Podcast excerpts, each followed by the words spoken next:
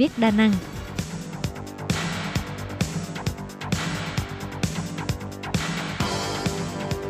Đây là đài phát thanh quốc tế Đài Loan RTI, truyền thanh từ Đài Loan. Mời các bạn theo dõi bài chuyên đề hôm nay.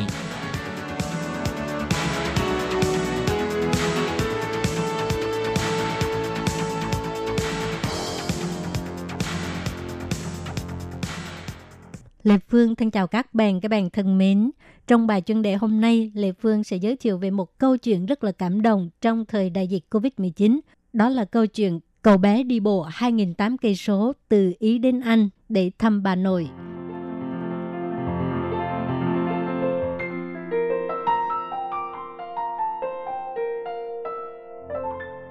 Theo sự lan rộng của dịch COVID-19, tình hình ở châu Âu không mấy lạc quan, cũng khiến cho giao thông toàn diện đình trệ, phong tỏa quốc gia. Cậu bé Romeo Cost, 11 tuổi, rất nhớ bà nội của mình. Thì cha của cậu bé là người Anh, còn mẹ là người Ý. Romeo Cost cho biết cháu rất muốn được ôm bà từ khi bị phong tỏa và cách ly, bà sống một mình ở đó.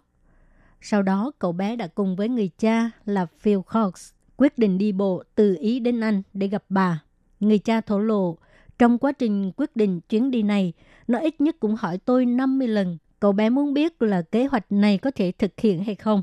Đoạn đường từ Palermo, một thị trấn nhỏ ở Sicilia, Ý đến London, Anh Quốc, với tổng chiều dài hơn 1.800 cây số. Nhưng nỗi nhớ bà đã không ngăn cản được cậu bé, mà càng là một động lực để thúc đẩy cho cậu bé đi tìm bà nội của mình.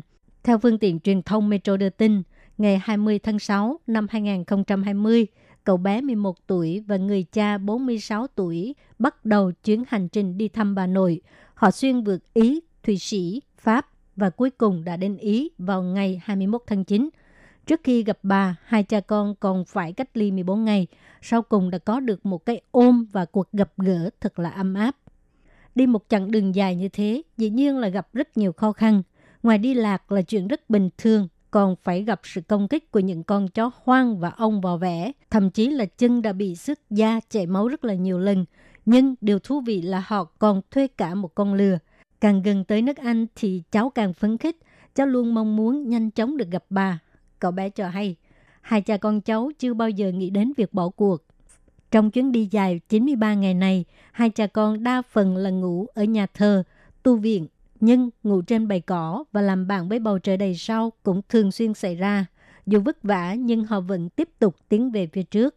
Điều khiến cho con người cảm động nhất đó là cuộc hành trình này không chỉ đơn giản là một chuyến du lịch mà hai cha con đã gây quỹ trong suốt dọc đường đi. Việc quyền lợi của dân tị nạn. Toàn bộ số tiền gây quỹ sẽ quyên tặng cho tổ chức giáo dục người tị nạn qua các cuộc xung đột. Hiện tại thì đã huy động được 12.000 tiền Anh, khoảng chừng 450.000 đầy tệ. Sở dĩ có một kế hoạch như vậy là do ở Ý, cậu bé có rất nhiều bạn bè là dân tị nạn, hiểu được quá trình mạo hiểm từ châu Phi đến Ý của họ. Romeo Cost cảm thấy quyền lợi của những người này phải được quan tâm. Trong muốn giúp đỡ những người bạn tị nạn của cháu, giúp họ học tiếng Ý. Ngoài xe đạp và thuyền buồm, có 80% thời gian họ đều đi bộ. Sau 3 tháng, cuối cùng họ cũng đã đến London – Lúc đến con đường mà bà nội đang ở thì mọi người ở đây đều vỗ tay chào đón họ. Phil Cox cho hay dọc đường có rất nhiều người giúp đỡ chúng tôi. Trong thời điểm này thực sự khiến cho con người cảm động.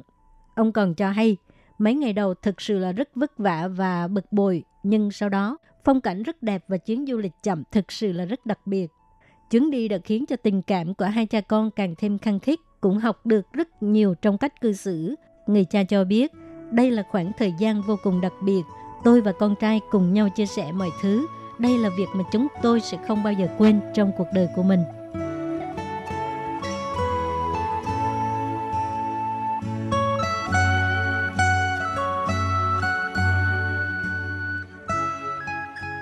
Các bạn thân mến, các bạn vừa theo dõi bài chân đề qua câu chuyện của một cậu bé đã đi bộ 2.800 cây số từ Ý đến Anh Quốc để thăm bà nội.